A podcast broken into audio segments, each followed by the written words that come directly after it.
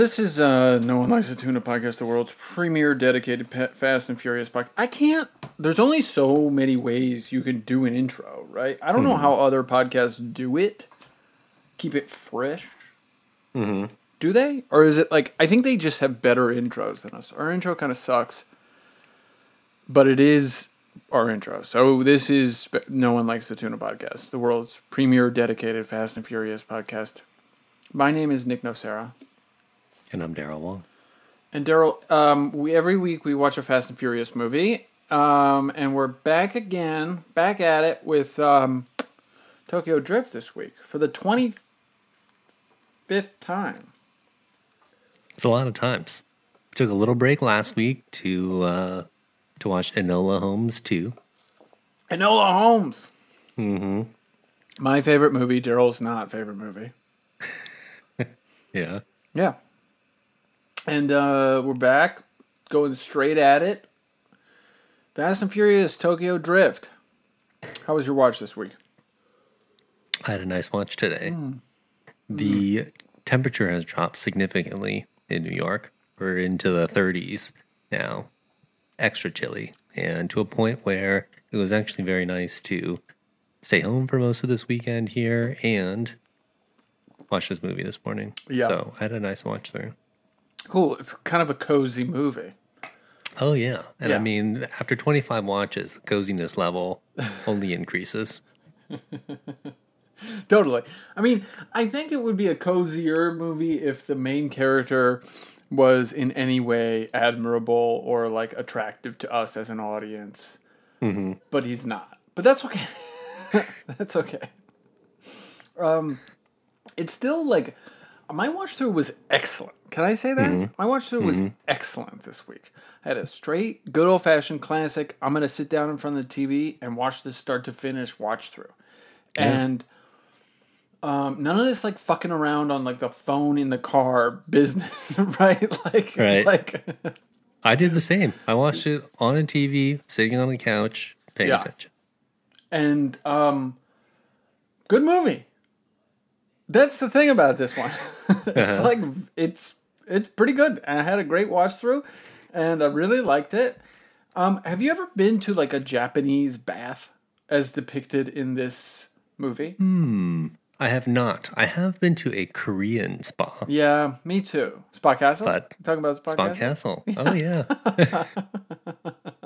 I th- I think we've discussed. We may have discussed Spa Castle on the pod before. I can never remember Mm-hmm. what we've talked about, but um, big fan. I'm a big fan. Mm-hmm. Yeah.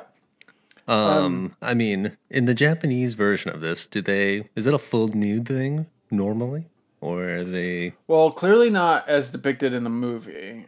right? Um, I don't know. Was your Spa Castle experience full nude? So there's a in the bottom in the locker room area. You split Yes. off into both men's and women's, and directly attached to the locker room area is a full nude section that you can go to. Otherwise, the upstairs stuff is you wear your ro- you wear your robe. Yeah, totally, totally. And and that was my experience. Did you go to the one in Flushing? Because I know there's one in Manhattan and one in Flushing. Yeah, I went to the one in Queens. Yeah, the Flushing one is nice. It's huge. It's like Oh, five yeah. stories of like crazy bath spa stuff. It's amazing. With The roof with the rooftop pool. yeah, rooftop area. pool and bar. Mm-hmm. Um, full bar on the rooftop. I do like the like. There's there's something special about like just getting your dicks out with a bunch of guys at Castle and like hang, hanging out in the locker room. Yeah, right. There's just something really special about it. That's like nice and feels like old timey and good. And you're like, Uh huh. yeah, guys, these Yeah. look, these are our bodies, guys. like, let's all just chill. Yeah. just sit. Let's just sit in this uh, 110 degree room. Uh-huh. Is, is your when you go to a regular? Have you do you ever go to a regular gym? No. No, you you yeah no. You don't go to like a workout gym. No, no, no. Okay, well, you don't need. I'm not saying you need. Know, not saying you need it. Um, I do on occasion go to a workout gym, um, and I definitely go to these pools that are in the middle of Auckland. um, which are a workout gym, but like you can sort of get a pass for just the pools, or you can get a pass for the gym and the pools. It's like cheaper to just go. So if I just want to take a dip and do a hot tub, I get the just Sounds the nice. pools thing. It's a big like Olympic sized swimming pool in the middle of the city, which is awesome. Um, but uh, it's not like there's a separate men's. It's not Spa Castle where there's like a million spa rooms. There's like two. There's a steam room and a hot room. but um, they're not. They're all like co-ed, mixed. Keep your bathing suit on, please. But in the locker room of a gym, I'm like a. I'm taking it off. I'm walking Yeah. around. you know, Uh huh. I'm not showering with my bathing suit on. I'm taking it off. It's a locker room. Mm-hmm. I don't know. Yeah. Do you find that I mean, offensive I don't- to your sensibilities? No. not at all. I don't find it offensive, but now that I think about it, I don't like. I'm not usually in that situation. I think if I'm at like a, if you're at like a public pool, even if there's a men's and women's thing, I feel like the walking around full nude is not usual. It's like a thing that's reserved for old geezers.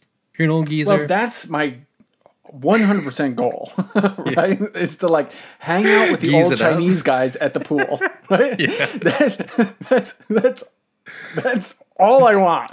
uh-huh. I always try to like give them a what's up, like nod Yeah. to them. They're never, they're never, they're they're always like, uh, okay, yeah, Leave. yeah. like, like you're not in, dude. Like they're all hanging out, eating like caramel bars and like having a nice time. Yeah, reading the uh, reading the Asian newspaper, keeping up with the times, that sort of Absolutely, thing. they're like chain smoking on the sidewalk outside before they go in. It's unbelievable. I love those guys. uh-huh. Um, yeah, so I do everything in my power to emulate those guys, including going like, like full nude, hanging out in the locker room, Uh-huh. sitting down, sometimes just talking to somebody. You know, Yeah. Put the up leg up over there. Yeah, yeah, yeah. I mean, yeah, I like I don't think it's offensive. I don't think it's like against my sensibilities, but I think depending on the type of locker room, the layout of the place, I think matters as well. Yeah, I wouldn't totally. I wouldn't personally be like walking up and down the place, like taking the time to like stand there in the bathroom full nude, brush my teeth, go for a shave. I think Mm. Yeah, that's I'm not. I don't think I'm doing that. okay. I'm not doing that. But what I am doing is like, I'm at the locker. Yeah. I change into my gym stuff. Uh-huh. I go work out. I come back. I take my gym clothes off, and I don't. I don't make. I don't. I just sling the towel and I walk to the showers. Yeah. I'm not making the effort to like enrobe myself in a towel. Or like even tie it around my waist to like go Right. walk. I hate walking The- with a towel around my waist. The towel is clean. The towel is clean, and Towel's you clean. had just I'm finished dirty. workout. Exactly. So I'm just taking my towel. I'm carrying it to the shower. I'm hang- but you know, in that distance, whatever Yeah. that distance is, that 50 meter distance, you know, I'm hanging out. That sounds fine. You know, that sounds appropriate. Yeah. Yeah. I'm we're not, you know, I'm just saying like I think we should be comfortable doing that in a 2022 society, Right. you know? And like I'm not whatever. Yeah. Boy, we're gonna get off that topic. Okay. Anyway, so neither of us have been to a Japanese bath, and Uh-huh. that's it. That's the end of that story. I do not like the scenes in the scene in this movie, which is a very tropey scene of like them sort of figuring each other out. And we may have talked about this before, but him and Neela, mm-hmm. Sean and Neela, sort of like doing that sort of playful, flirty. I'm gonna tell you your life story, and then you tell me my life story, and like mm-hmm. we're just so innately good at reading people that well, we're gonna nail it. I sort of hate that. I think it takes a very delicate thing to pull that off. It's a little overused. This movie was came out in 2006. Casino Royale, which does the exact same thing, came out a year earlier in 2005. And um, it's also unfortunate that like it's given to, in my opinion, the two weakest performers in this movie. um, that like that scene doesn't quite. You know what I mean? hmm It's it's just like a, uh, we're gonna do this. That's my that was my feeling this week. Um, you know, I mean, are you talking about the like script tool itself Yeah. of the speaking back? Is there a um I don't know, is there an instance in another movie where it's done really well? You said Casino about- Royale, but you didn't yeah, like. I don't know about really well. I mean, Casino Royale is like, it doesn't not work there. It works Mm-hmm. okay, but there's a very special circumstance in that movie that we're dealing with when that happens, right? So that scene happens between Bond and Vesper on the train when they first meet each other, and they're sort of like being antagonistic, which is really important. Um, you know, versus Neela and Sean, who are sort of flirting with each other in that, yeah, And They're teenagers. Exactly. And Bond, it's like Bond has this meta contextual element to it that's like we need to know where this guy comes from because this guy's new to us, right? We sort of know Brosnan, what Brosnan, and before Brosnan, Dalton, before Dalton, you know, whatever, like, um, more, you know, you know, we have this really, really loaded history with Bond, and so that scene actually really helps. Like, okay, what's the deal with this new guy, right? Um, and it happens at a nice time. It's like the movie ramps up. It's action. You're sort of setting up his relationship with M. You're setting up like who he is, what he's willing to do. He's sort of going rogue, all this shit. And it's like when we get into the sort of the main crux of the movie, boom. Then we start to learn. It's nicely placed. It's nicely put. And we're also dealing with like the this is the Bond girl of the movie, right? Vesper. And so she um first of all, Eva Green is like one of the most stunningly beautiful people in the entire universe, right? And so when she walks in to that movie, and I think that was a lot of people's first experience with Eva Green, if they hadn't seen like The Dreamers or some fucking obscure, you know, indie movie from uh, before. Um, I think like that being most experience people's experience with this person, it's like, oh, this is a very stunning, engaging face that I'm looking at. It's stunning, engaging like presence on screen, and so like you, that is a helpful context to have that sort of character cluing.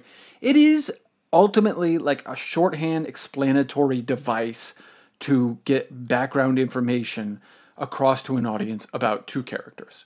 Mm-hmm. Like, done. Mm-hmm. It just helps to have this sort of metatextual context for it that our audience has built in already rather than like be so nakedly about just trying to get across information about these characters to your audience, right? Right. I'd much ha- rather have character moments that are specific and weird. You know, if you have a character that walks into your movie and is served lunch and says, "Oh, I don't eat fish." That's an interesting thing about a character, right? Like that tells you a hell of a lot more than like I bet you were an orphan who grew up and always got into trouble. You know, like, like, you know what I'm saying? Like, I want to know about the person who doesn't eat fish. Like, you know, like, what's up with you and fish? Right. That's engaging to me as like a thing versus this nakedly, like, I need to explain about this character to you because I don't have the time or ability to, like, you know, develop that um, organically. Anyway, mm-hmm. that's my rant about that. Yeah, I see where you're going with it, and I understand that. Yeah, I like the comparison with Bond, yeah, and previous Bonds, and how you're trying to use that moment, the telling of that other character's narrative, as a way to develop that. Hey, this guy is smart. He's intuitive. He's able to not maybe he has some some previous context, but he's reading a lot of that off the spot. And the contrast here with Sean Boswell is that it doesn't make sense with this character. And they try you know they try like when they're um when they're outside of like the pachinko place he's waiting for han inside. Um they do do a variation of that moment where he's like oh you must be like the army brat and he's taking that line from twink And he's like, you know, let's go with this repetition and see what happens. It seems to have been working for me with Wawaki, and it's, you know, it's kind of Yeah. the showing he's learning on the fly, but very obviously like repeating and flopping and going from there. But that like that. Yeah, yeah. I hear what you're saying. I hear what you're saying. I would say that's more of like a a motif that the movie is sort of playing again and again. That'll happen a mm-hmm. lot. You know what I mean? And then like at the end of a f the film, we get to either subvert subvert that motif or like engage with it. And I think in the end of this movie, he like engages with it, where mm-hmm. I'm not an army brat is clearly Sean rejecting his father's like authority, right? And rejecting his father in in general. Of like mm-hmm. I wasn't I don't know this guy, I wasn't raised by this guy, I wasn't, you know, sort of pushing that that way. And the answer for Sean uh, uh, in the end of this movie ends up I need to embrace my father and the relationship with my father in order to sort of like grow as a person as or, and as a character. So to me, that's actually kind of a nice bit, right?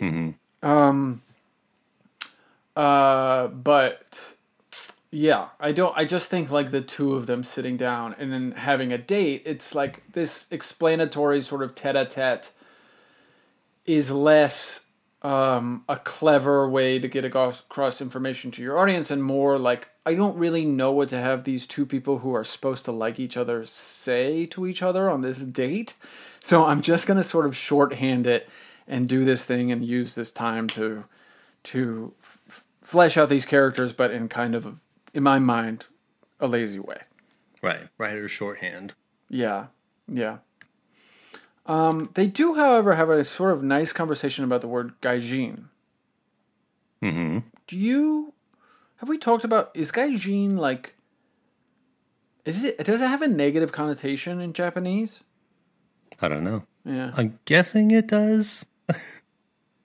I'm guessing it does, but my only context for it is for the, from from this movie, Right. Right, or Right. from movies, Maybe it's made te- up. television where like there's a white guy in Japan who's like Yeah. and people call him gaijin. You It's know, probably. I'm guessing that it does have a. I'm guessing that it probably has a negative connotation, but my guess here is that it's not as intense as being like a slur, something that you wouldn't say. Otherwise, they wouldn't make it such a. Uh, yeah, I don't think they would put it into the movie in the way that it is Yeah. if it were like I can't racial right. slur. I just can't tell if if it like is just a word for foreigner, like the word foreigner. You know what Mm-hmm. I mean? Where it's like it's not negative connotation, but like Neela because she grew up there and feels you know that childhood rejection is such like a deeply ingrained and miserable experience that like when you feel like that outsider during childhood where in this place the only place you've really known as your home then then it sort of takes on this thing. And she's trying to explain that to Sean I think right? It was like I don't like that word because what it what it means to me is X you know? Um whereas the word itself may just be the word for you know outsider or foreigner there's a word here uh, in New Zealand, um, uh, which is Pākehā, which is which is just a Maori word for for the same thing, foreigner or outsider, right? And it's what it's done. I mean, you know, it's sort of become this contextual. I don't. I'm not like a Te Reo scholar, so like I don't. I don't. I'm speaking a little out of turn here, but um, it is also the word to refer to like white European New Zealanders, like people born in New Zealand who are w- of white European descent, are like Pākehā New Zealander, right? Um, uh, as opposed to like Maori or or something else. So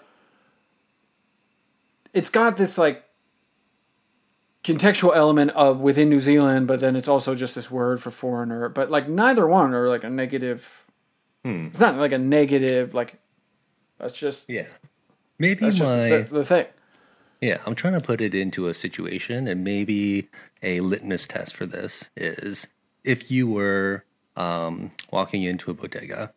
Is the term something that they that the uh, guy at the counter might say to you, or is it something that as you're leaving, the guy at the counter is talking to his friend and addressing you as that? I think that is the test for whether That's or a not good it's test. offensive or you know. I, just I the mean, offense is, thing. is a strong word, but like Right. has a slight negative connotation. Yes. exactly. Like, right, right, right. There's many words that have negative connotations that I wouldn't personally be offended if somebody called me. You know, Uh-huh. So, and I think that's the that's a good test, right? Is the is the, is the guy behind the deli gonna say, "Hey, it's a perfect test. That's a perfect Uh-huh. test. Um. Anyway, what's going on with you? uh, I like the movie today. I think, Yeah. um, I think one of the things that I was picking up on is that it doesn't seem like anybody has a superior, like moral high ground. It's like everybody seems to be wrong. I think it it in every way shows some of the like hedonistic nature of street racing, car culture, and there's like a lot of stuff that they use. Um, just like everybody's got problems, right? Sean's, uh, you know, basically a criminal, a criminal export from the United States. Like you've got the mafia guy, you've got this unusual, you've got this weird age gap between DK, Han, and the high school kids. Totally. and you know, there's crime, there's danger. Like nobody there is, um, you know, doing this for some sort of uh, I don't know, like positive thing. And I think when I think about some of the later movies, they try to build in this, I don't know, something there where, hey, we're doing this and there's a good reason why we're. Yeah, like give them actual. Mm-hmm. like moral stakes that are less ambiguous. I mean, the movie is not unambiguous about who's the good guy and who's the bad guy, but I think Mm-hmm. you have a good point of like no one is taking the high road here, right? Like no one is like above reproach because everyone's fucking up in some way, everyone's doing some bad business in some way, and like Mm-hmm. everyone has some legitimate grievances for like the way they've been treated, Mm-hmm. right? Including DK. I feel like Right. right? Like, yeah, he's emotional. He may not be the best leader, you know, uh, but and like he's kind of a dickhead because of that. But also, like, he is being betrayed by somebody he thought was his friend, right? He is like being chastised by his uncle, whose his only goal is to get his affection, and and you know we're we're at this point where um what am I trying to say? Um, we're at this point where like Brian is this like outsider who's coming into his turf and saying like I don't know what the fuck I'm doing, but I'm can do it better than you, and like I, I'm gonna be barge into your world that you've worked for your entire life to cultivate, and start like making mischief here. You know, Mm-hmm. it's like uh, no thanks. you know what I mean? It's like I don't know. So, um, I I think DK has a legitimate grievance. I mean, that doesn't mean Brian doesn't have. Uh, not Brian. Jesus Christ, Sean. Sean. Yeah. Whew. Um, I mean, you can see how this movie positions Sean. Uh, but uh, yeah, it doesn't mean Sean doesn't have legitimate grievances too, and Twink and and and Han and everybody. Right. Um, but yeah, I love that. I think that's the thing that really works for this movie is that like, yeah, it's kind of like, it's not. It's kind of a like a western, right? It's like, is this movie a secret western? Oh, Um, is this movie maybe like a secret western? interesting. um, uh, uh, but you know, it's not like it's not cops and robbers, right? It's not like sheriffs and and and train robbers. It's like competing bands of thieves that are trying to sort mm-hmm. of just get one more inch in this world. I love Yeah. that. I love that part of it. yeah. Everybody has a, you know, mm-hmm. kind of like a dark story or a baggage, and they're, you know, navigating through and ex- mm-hmm. and kind of expressing and making progress toward whatever thing they're working Totally. toward through, you know, throughout the story and interacting with each other and through the driving. Totally. Totally. Um. Okay, my bro. Are you got any other points, or you want to go to the old shouties?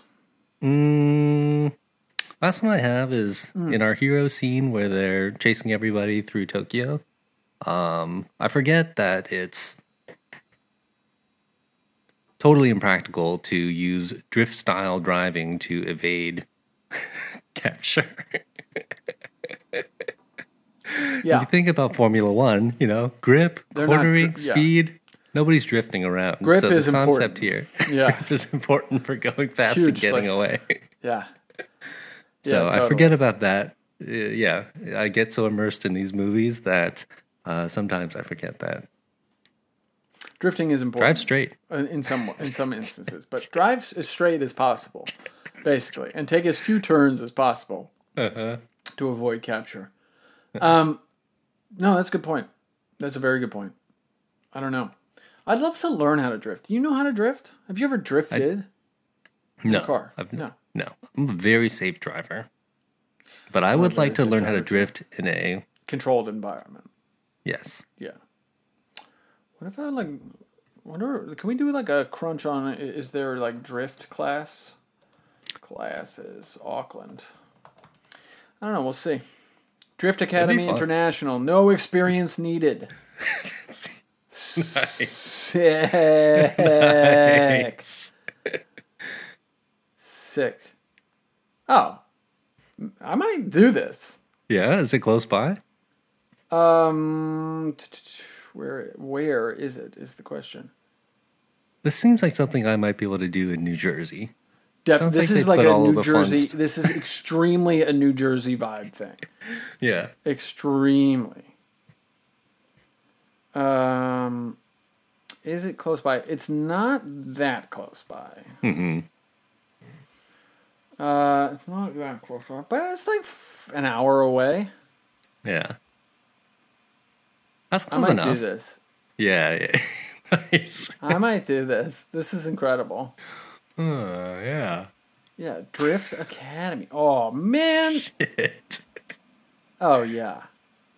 I might look provides this up. driver training for those looking for an introduction to drifting as a sport and for those looking for adrenaline filled automotive experience. We're operated. This is rules. Yeah. I'm going to look this up in New Jersey. It sounds Okay. like something I might do. Uh, it sounds like a, something that might be fun to do around my birthday time in February. Ooh, yeah. Yeah, yeah, yeah, yeah. Um, all right. Well, uh, should we do some shout outs here? Yes. All right, we have a little segment on the podcast we like to call Shout. Outs. Um, we these movies have a lot of product placement in them. We just, in that spirit, felt like we should give some shout outs to some products and places and things and people and services and opportunities that but we experience in our daily lives. So I'm gonna go first this week. Can I? Because I got a quick one. I want to give a shout out to um, the McDonald's hash brown. Ooh, nice. I went to go pick up something for my wife this morning.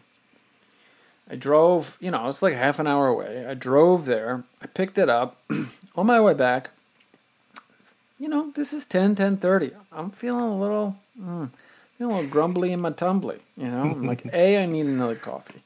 B, could use a little something. I don't want to go crazy. I don't want to mm-hmm. go crazy, but I could use a little something. Spotted a McCafé drove right in, ordered a cup of coffee, or a, a large long black with a little cold milk in it, also. Mm-hmm, uh, mm-hmm. But I also ordered just one hash brown, and it's just a potato patty that's just like nicely fried up, crunch, crunch, crunch, gone in two minutes. Unbelievable experience. And it seems like a type of thing they haven't changed that hash brown recipe in Not in sixty decades. years. Yep. Yep. It's perfect. You know. And I, it's fun to eat out of. You know, if you think about the sleeve as a container and delivery system, works really well for the hash brown. Doesn't work so well for the Daryl? French fry. I was thinking precisely about this exact thing this morning. Okay. Uh-huh. That sleeve is unbelievable. First of all, it looks so good, right? Mm-hmm. The sleeve itself is just like this perfect little pouch of paper. It Right. looks amazing. It it's it's exactly the amount of barrier I need between the heat of the potato pancake and my uh-huh. fingers, so as I can like hold it appropriately. Uh-huh. And it's got like a sort of slide level technology where I Yeah. sort of pinch the bottom and wiggle my fingers. I can produce more potato pancake in the direction of my mouth and continue to sort of like devour it, right? It, it's it's an incredible piece of technology. I wish more things were sleeved in general, Right. um, or at least had sort of better sleeves. I think the hot pocket sleeve is. I'm anti. Anti. Big difference is that it has holes on both sides. It has holes You on get- both sides. And you t- you take a bite of that cheesy marinara and it starts gooing at the bottom. It's to- completely, completely, completely. The one thing I will say is like Hot Pockets have tried to improve that sleeve, and they did a good mm-hmm. job. So I'd say Yeah. they get about halfway there, where you cook it in the sleeve, and if you use the sleeve properly, which is you you you take two fingers at the bottom of the sleeve, you mm-hmm. push the hot pocket almost like a push pop uh, from the bottom of the sleeve. You fold the two ends of the sleeve down to create a shelf that the hot pocket rests on. I see. Munch, munch, munch, munch. Four bites. Okay. Then after the fourth bite of your hot pocket, all right, you there's a little tab Oh, that you pull on the sleeve, and a perforated section of the sleeve removes itself, therefore exposing further hot pocket. Which I they've come do like. way. I will Yeah, say I do one- like that part. I didn't have that one before. They just had two sides and there's the holes in the middle Mm, yeah. in the rib cage. Yeah. That's, must be the classic one. They yeah, the hot pocket sleeve has made improvements, but I'd still give it maybe like a C minus. Uh, It's a very uncomfortable sleeve to hold. It gets soggy. I'm not a fan. Yeah. So, ha- yeah, shout out to the hash brown and even bigger shout out to the hash brown sleeve. There you go. There you go. what do you want to shout out to? My shout out this week is to a game, a game that is actually played in Tokyo Drift.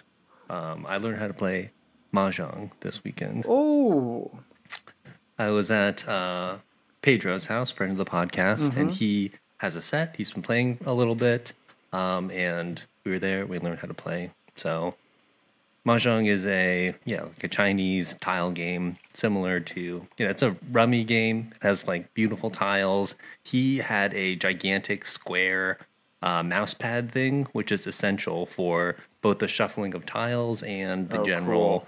sliding in gameplay. But it's super fun. I I do think I want to like brush up on the rules. I think I think there was a certain piece of the gameplay that we were missing, which is why uh, it wasn't going like super smoothly. But I was engaging enough. I like the uh, the jumping of turns, using the Pong mechanism, and the learning of different Chinese characters. And overall, I think the tactile feel of the game and just the mechanics of it were pretty fun. So I recommend Sick, it. man. I would love to play it again.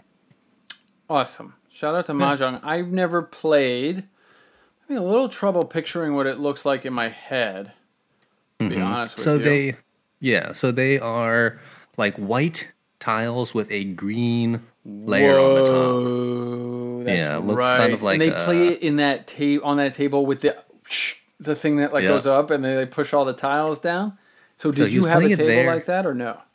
No, I- we did not have an automatic shuffling table. Bummer. He was actually Han was actually playing it again when Sean uh, leaves his dad's place and then goes and needs a bunk. They're playing Yeah. it again in his little uh, balcony lair. So Sick. Han likes to play.